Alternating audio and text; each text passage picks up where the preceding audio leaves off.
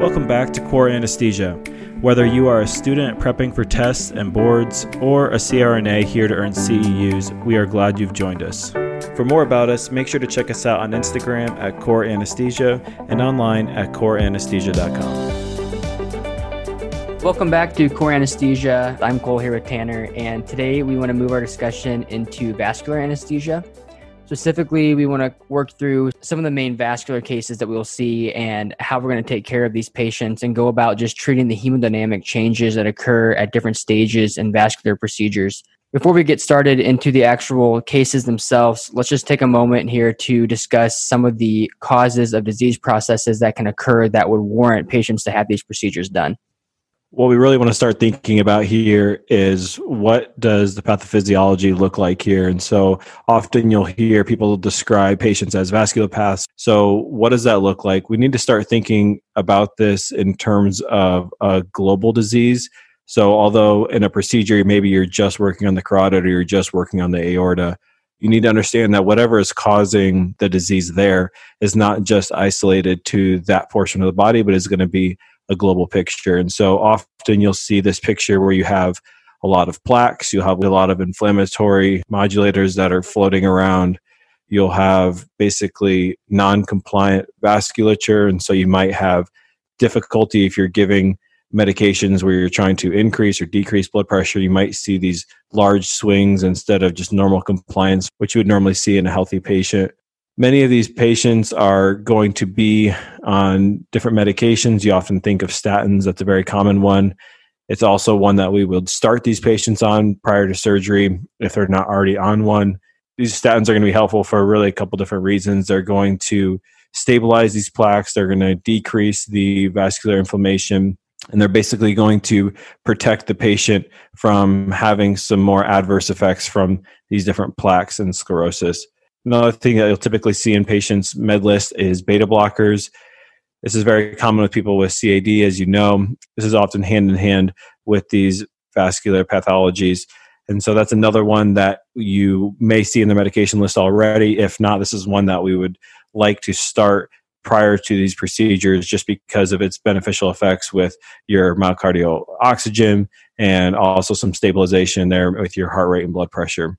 I think the big thing that you need to think about when you're thinking about people with vascular disease is that you have to keep in mind, again, that it is a global disease. And so many of the things that we're going to talk about today are trying to navigate the different steps of a procedure where maybe you'll have increased blood pressure, decreased blood pressure.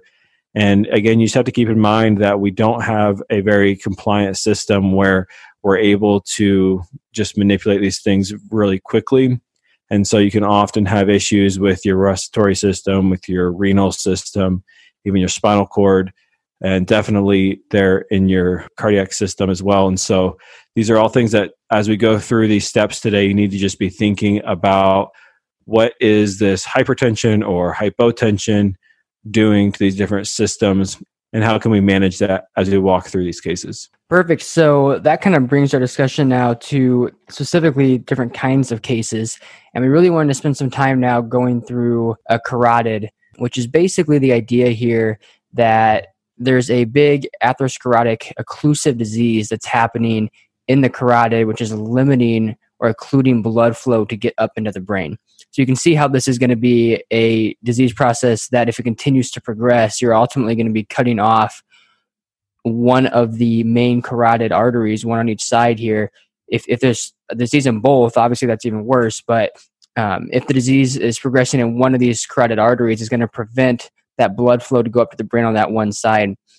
Now, it's important to note here what the vascular system looks like. So you're going to have your carotids, your left and your right, coming up on either side of the neck and then they're going to converge here on the circle of Willis in the brain, which is basically allowing blood to come from either side, mix around in that circle of Willis, and supply the same tissue with blood. Meaning, if I have the left carotid artery not perfusing and not bringing blood through, the right carotid artery is still able to supply blood to all of that tissue. It's not like the left side only does partial tissue and the right side only does partial tissue. So keep that in mind here that if one side is not perfusing, the other side can theoretically perfuse all the tissue in the brain. as we move through how we're going to manage patients during these cases, just keep that in mind. So, first off, when we're doing these cases, there's a couple different ways we can do it. You can do a regional anesthesia plan or a general. The advantage of regional is that the patient's going to be more awake and we can more accurately look at if we're perfusing the brain because if we're not perfusing the brain the patient's going to become slurred of speech they're going to become not as conscious and you're going to be having those signs that tell you okay this patient isn't getting enough oxygen to the brain. If we're under general anesthesia and the patient's asleep to begin with you're not going to be able to see that change to know if the patient's not getting enough oxygen so when you're doing a general anesthesia plan with a carotid, you're going to want to have an EEG monitoring the entire time. You're going to be wanting to be doing cerebral oxygenation and just keeping an eye on how that is occurring. Another thing you can use is stump pressure, which basically is this idea that when the surgeon clamps the carotid artery, so they're going to find the the diseased part, clamp below, clamp above, and they're going to block blood flow from going through that carotid. So you got to be thinking, okay, we need to be getting enough blood flow from the other carotid to perfuse the entire brain tissue and make sure that we're giving that brain enough oxygen. Well, as you recall, that circle of Willis will supply to that entire tissue. And so if we monitor how much pressure is at the back side of the artery that we're occluding through this stump pressure, it'll basically tell us if there's enough pressure from the other carotid artery supplying blood pressure to that circle of Willis. So you want that to be above 40. If it's below 40, sometimes 50, that's a sign that you're not getting enough collateral blood flow through that circle of Willis and you need to place a shunt.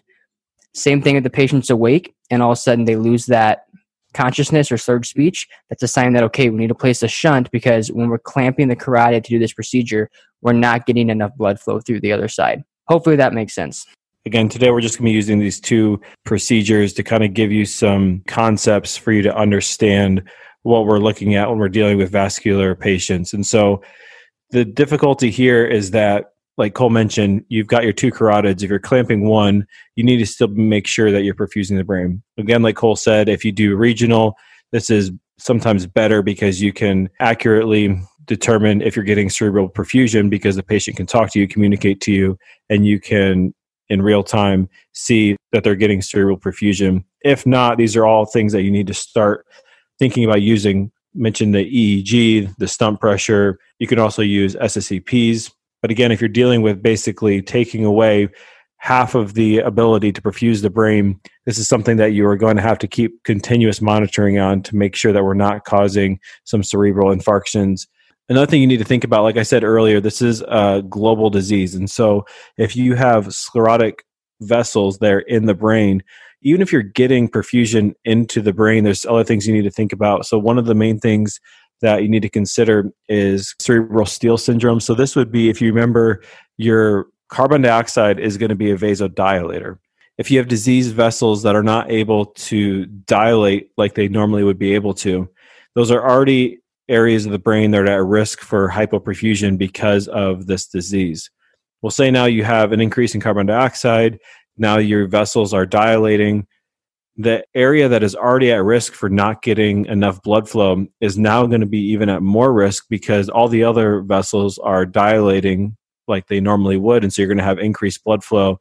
And then the area where you still already are at risk for not having blood flow will just get less blood flow. We can look at just basic numbers and say, yeah, the patient's perfusing because we have a stump pressure of greater than 40 or 50. We have good EEG monitoring you also need to think about well, what does that look like with where's my carbon dioxide? What are these other things that could be influencing decreased perfusion to parts of the brain? These are all factors that kind of need to marry together as you're managing these patients so that you can take care of them safely.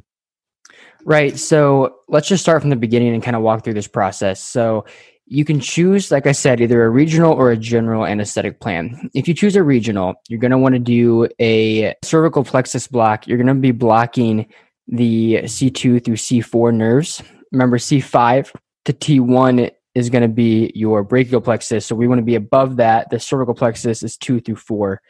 So there's two ways to do this. If you're going to use your ultrasound, you're basically going to look at what an interscalene block would typically look at. And then when you're seeing your stoplight appearance, you go up a little bit higher from there, and you're just going to go right underneath on the posterior side of that sternocleidomastoid and inject under that region. Uh, again, just take a, a, look at a picture of that to make more sense. Uh, you can also do this by feel in the same kind of area. Just feel that C6 transverse spinous process, and you're going to want to inject on the posterior side of that sternocleidomastoid. That will basically numb the area there where the patient can be awake for this process. So if you're thinking about this, you're going to be working up around this carotid artery right here at the neck of this patient and you want to keep them awake enough to be able to judge if their mentation is staying the same and if their consciousness level is staying the same and their speech is staying the same to ensure that you're getting enough blood flow and oxygen to that brain tissue and some patients this is not going to work for because they're going to get too anxious too worked up not going to sit still get fidgety. And this is when if you have a patient like this you're going to want to do that general anesthetic plan. But again this is really really nice to do this regional because they're going to be able to tell you the most accurate way here if you're not perfusing. If you're going to be doing a general then the nice thing about this is we're going to be able to better control our blood pressure through our volatile anesthetics but you got to keep in mind though that you can't use a lot of volatile anesthetics because we're going to be monitoring with evoked potentials and our volatile anesthetics are going to hinder the readings on those evoked potentials. So you're going to have to keep your volatile anesthetics below a MAC of one, preferably even down to 0.5. And you're not going to want to use nitrous either if you're doing a general, simply because if any air bubbles get into this surgical site, as you recall, nitrous is going to just increase and swell that gas. And so if that, those air bubbles continue up into the cerebral area, you can get some more air um, forming in bigger quantities up in the brain. And that's obviously no bueno. So, as the surgery is progressing, you want to control the patient's blood pressure and to the point that we are going to clamp and cut off the blood supply through the carotid artery. At this point, you want to make sure that your blood pressure is greater than the baseline, preferably by at least 20%, in order to get enough collateral circulation through the other carotid artery up into that brain, into the circle of Willis, and provide that cerebral perfusion. So, surgeons often will request heparin before they clamp around 50 to 100 units per kilogram. When you do this, you want to get a baseline ACT. Three minutes after the heparin, get another ACT, and then every 30 minutes, get an ACT. And again, if you want more information on that, go listen to our coagulation talk that we did last week. It's a very jam packed, gripping talk that you will enjoy. I, I that gripping. enjoy. yeah. We're straight up lying to you. It was awful, but you need to know it. It's on board. So I'm sorry if there's any people that are really into hematology. It is not fun. It is not. Anyway, you're going to reverse heparin with protamine. The one fun fact about the coagulation cascade we learned was that protamine is derived from salmon sperm. Yeah. You can get that question right on Jeopardy when that comes up. Other than that, I don't know how helpful that is for your anesthetic. I doubt that question will be on boards, but you'll probably remember that information, unfortunately. If it is, that's one I'm going to get. yep. So with protamine, you want to make sure you give it slowly. Uh, it can cause hypotension or even some anaphylactic response. So just make sure you're giving it slowly over a couple minutes. Don't just slam it in like a lot of the meds that we give. And it's very, very, very important that we keep the patient normal tensive or even at the lower end at the end of the procedure. You don't want them to damage and rupture what was just done to that carotid artery and so we can give labetalol, calcium channel blockers, nitro, uh, anything here just to, to lower that BP during the extubation phase and that immediate postoperative phase. It's really important that if you have a general, you don't want them to cough on extubation. Again, same thing. You don't want them to damage that surgical site that was just done. You don't want to cause a hematoma. That hematoma can then cause compression or damage to uh, the trachea, shifting it over. It can cause hoarseness from damage to the recurrent laryngeal nerve, etc. There's just a lot of bad things that can happen here. Another thing you want to watch out for is a pneumothorax. We're dealing right around the, the top of the lung here, so just be mindful of that. Um, but just really important that we do not let them cough on extubation. If you need to give some lidocaine prior to extubation, do so. Again, we just don't want them coughing when they wake up. The following is an advertisement from the University of Kansas Health System. The University of Kansas Health System is committed to creating a culture in which the employees thrive. We are all living through challenging times and learning how to succeed in our new normal. Rapid growth has given us the opportunity to expand our team. Over the last five years, our CRNA program has grown from 35 to 100 plus and shows no signs of slowing down. We are looking for individuals who align with our style and culture. We are seeking self starters, critical thinkers, and team players. Based in Kansas City, Kansas, with locations throughout the state, the health system has become a staple of the community. A household name in the Kansas City metro area, we value many local partnerships, including with the Kansas City Royals, the Kansas City Chiefs, T Mobile Center, and Kansas Speedway. Please contact D. Pennington, spelled D P E N N I N G T O N 2 at kumc.edu or J. Kessen, spelled J K E S S E N, at kumc.edu for more information. All right, let's continue with today's discussion and move on to AAA. So, this is another really common procedure that you'll see with these vascular surgeries. And this provides a lot of good points that we can talk through some good concepts here that you'll need to know and you can apply to other vascular surgeries you do. So, first of all, again, let's kind of revisit. We talked about this a little bit with carotids, but what are these patients going to look like? So, typically, these people will be older. The really big thing that you'll see with these AAAs, especially, is a history of smoking. People here will have hypertension, you'll have high cholesterol. You see it more often in males than females. These are just common risk factors that you'll see with these AAA patients and also should kind of make your antenna go up and you start thinking about other things that may be associated with this procedure. So we're thinking about smoking, maybe diabetic. Again, with all these, we're thinking these global issues with the sclerotic veins and noncompliance with the changes in blood pressure and things like that. And so that'll be no different here, things we need to consider. As far as the actual procedure, you typically don't see these repaired until they're greater than five centimeters. You also would see these repaired if you had any kind of symptomatic pain, other things like that, or if there was indication that they were at risk for rupture. Once you're doing these procedures, with the carotid, you could do regional or general. With these, you're going to do general, but you can supplement that with regional. You'll see a thoracic epidural used. You usually want that to be T8 to T12. This is really helpful because it will help blunt some of the more stimulating aspects of this procedure. And so this is one that you're really going to want to have tight control on the blood pressure. And this is just another therapy that will help you manage this patient when you're blunting a lot of those sympathetic responses. If you want more information on placing the epidural or exactly what the, if you want more information on placing an epidural or just more information about the epidural in general, we did a whole separate discussion on epidurals and spinals. So make sure you go check that out. And we're not going to take time today to go over that, but just keep that in mind. That's something that you'll often see used in conjunction with the general anesthetic for these patients, you need to think about the main steps of the procedure. So the first thing you need to think about is there's going to be a clamping so they can actually do the procedure. Once they're done, you're going to have an unclamping. And those are really the main two aspects of this procedure that are going to have some major swings with your hemodynamics. So first of all, let's think about clamping. You want to keep them pretty normal normotensive all the way up until you clamp the aorta. And so again, this is going to be important that you understand what their baseline is. Many times we'll start beta blockers on these patients several days prior to the actual case. And so I think typically five to seven days before is when you start these beta blockers.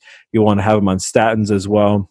And this really just helps, again, like we talked about earlier, the statins are going to help control plaques, decrease the inflammation. Your beta blockers are going to help regulate your heart rate, blood pressure, also help with myocardial oxygenation. And so these are all things that you should have already geared up before we start the procedure.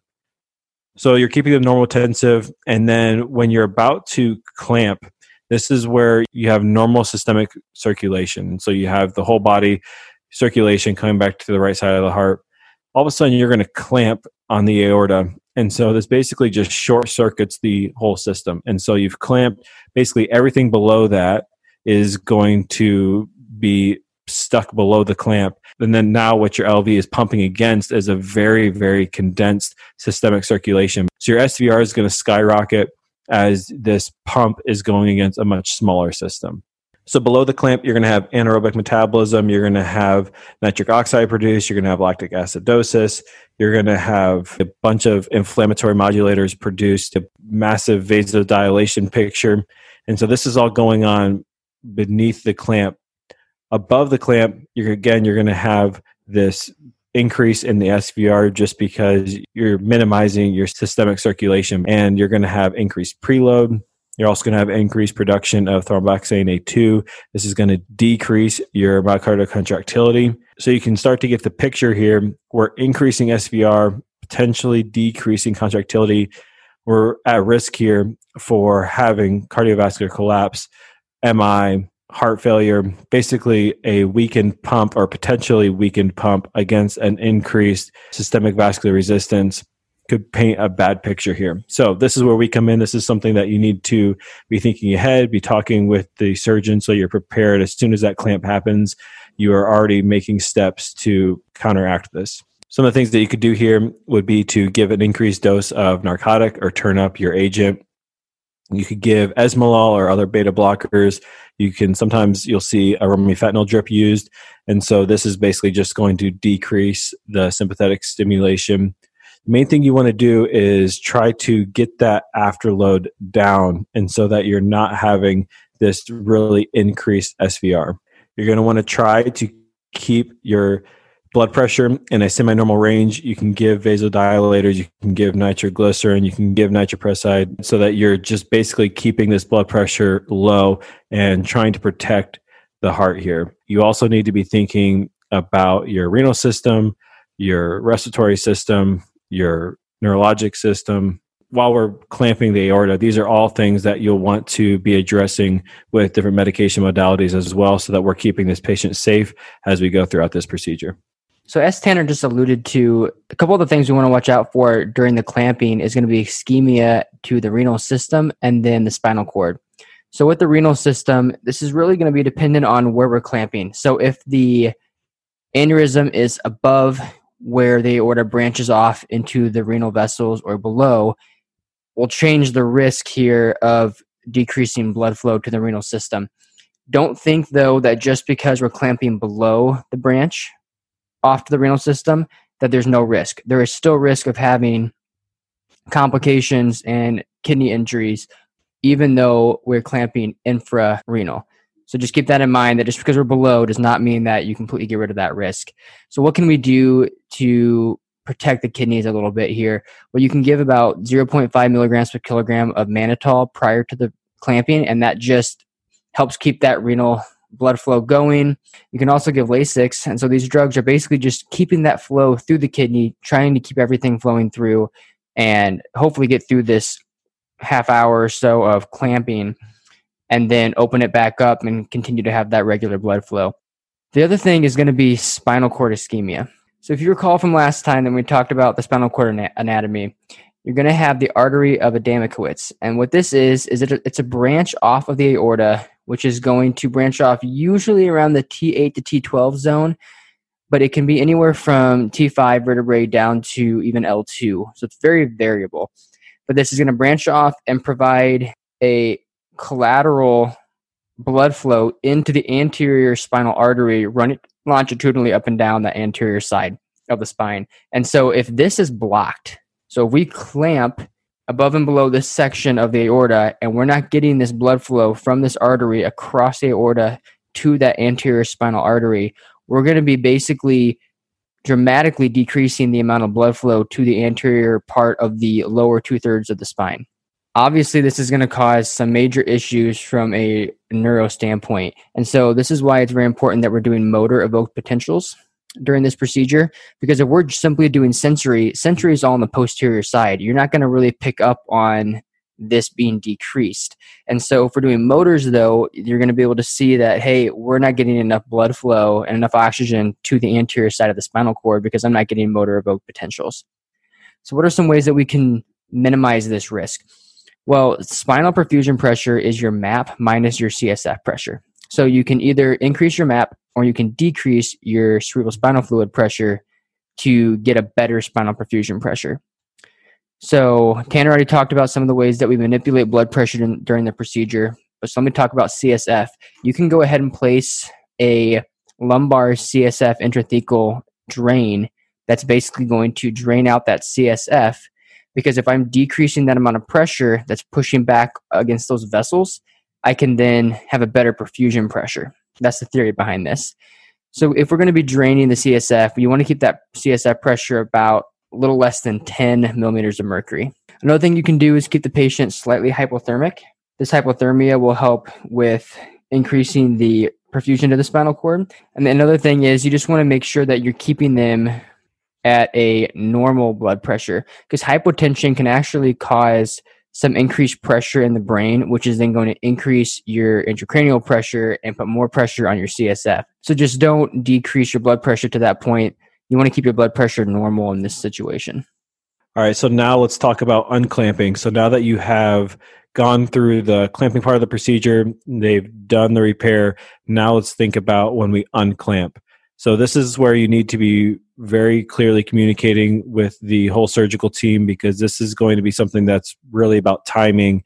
As you go from this decreased systemic perfusion to now including the rest of the body in your perfusion you need to have this timed correctly so that you can start doing some things that will help make that transition go smoothly so while we're clamped we're using some vasodilators things like that to try to keep our blood pressure normal cole mentioned why that's important first things first, you need to get those off. You need to stop using those as we're moving into this unclamping part of the procedure.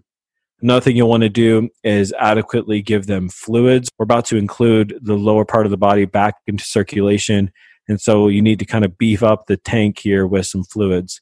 Another thing you need to think about is having your vasopressors ready. So while we were just using vasodilators, now you'll want to consider having your vasopressors on hand and ready for when we unclamp the aorta. When we unclamp the aorta, sometimes you may have the surgeon reclamp if the patient isn't able to tolerate this shift all at one time. This is something you can do kind of in a staged procedure. So keep that in mind. That is one thing that you can use along with these other therapies that you'll be using think about all the different things that are down in the lower extremities. You have a very dilated vasculature along with a bunch of this lactic acid inflammatory mediators and all these other things that are basically circulating in the lower extremity. You go off clamp, well, now all of that is going to be circulating back into the rest of your circulation. As well as you basically have this big tank because we have a really dilated out system where now your fluid and your volume that is going through what typically was just above the clamp is now going to be going into the lower extremities. And so you can have basically a very hypotensive picture because all this fluid is going down and filling all of those vessels that are so dilated out. You'll have this large, it's called lactic acidosis washout. So this will come back into your systemic circulation you'll have all the issues with acidosis and with all these other mediators. And so sometimes people will give an amp of bicarb for every 30 minutes that you've been clamped. This just helps balance out a lot of the acidosis that's coming back into your circulation. Again, you want to have fluids on board, start getting those fluids in, and so you can kind of bridge the gap here. Also, you might need to use your vasoactive drugs to, again, just kind of clamp down and keep your blood pressure at a healthy spot. So overall, these are things that you want to think about. Again, our cardiac evaluation, you'll want to think about your pulmonary system, your renal system. You'll want to think about your spinal cord, your cerebral perfusion. These are all things that are important to think about throughout the case. It's also important to think about these prior to the case. Make sure you have a really good pre evaluation of cardiac status. Make sure that you have a really good understanding of your patient's pulmonary function again get a baseline of their renal function. This may clue you in that you need to be a little more aggressive with treating with mannitol or using those loop diuretics or whatever you choose to use to preserve your renal function. Also keep in mind that after these procedures these patients are at risk for dvts so you'll want to be treating those prophylactically with stockings. You can also discuss with the team giving low molecular weight heparin just trying to think of strategies that will attenuate the risk for dvts here hopefully all this will come together as you start to think about an actual procedure when you are needing to consider all these different vascular pathologies how you will treat your patient the different organ systems that you're going to be really keeping an eye on how you can monitor those what types of monitors you'll be using and how you read those how you put those together to make sure that your patient stays safe through these procedures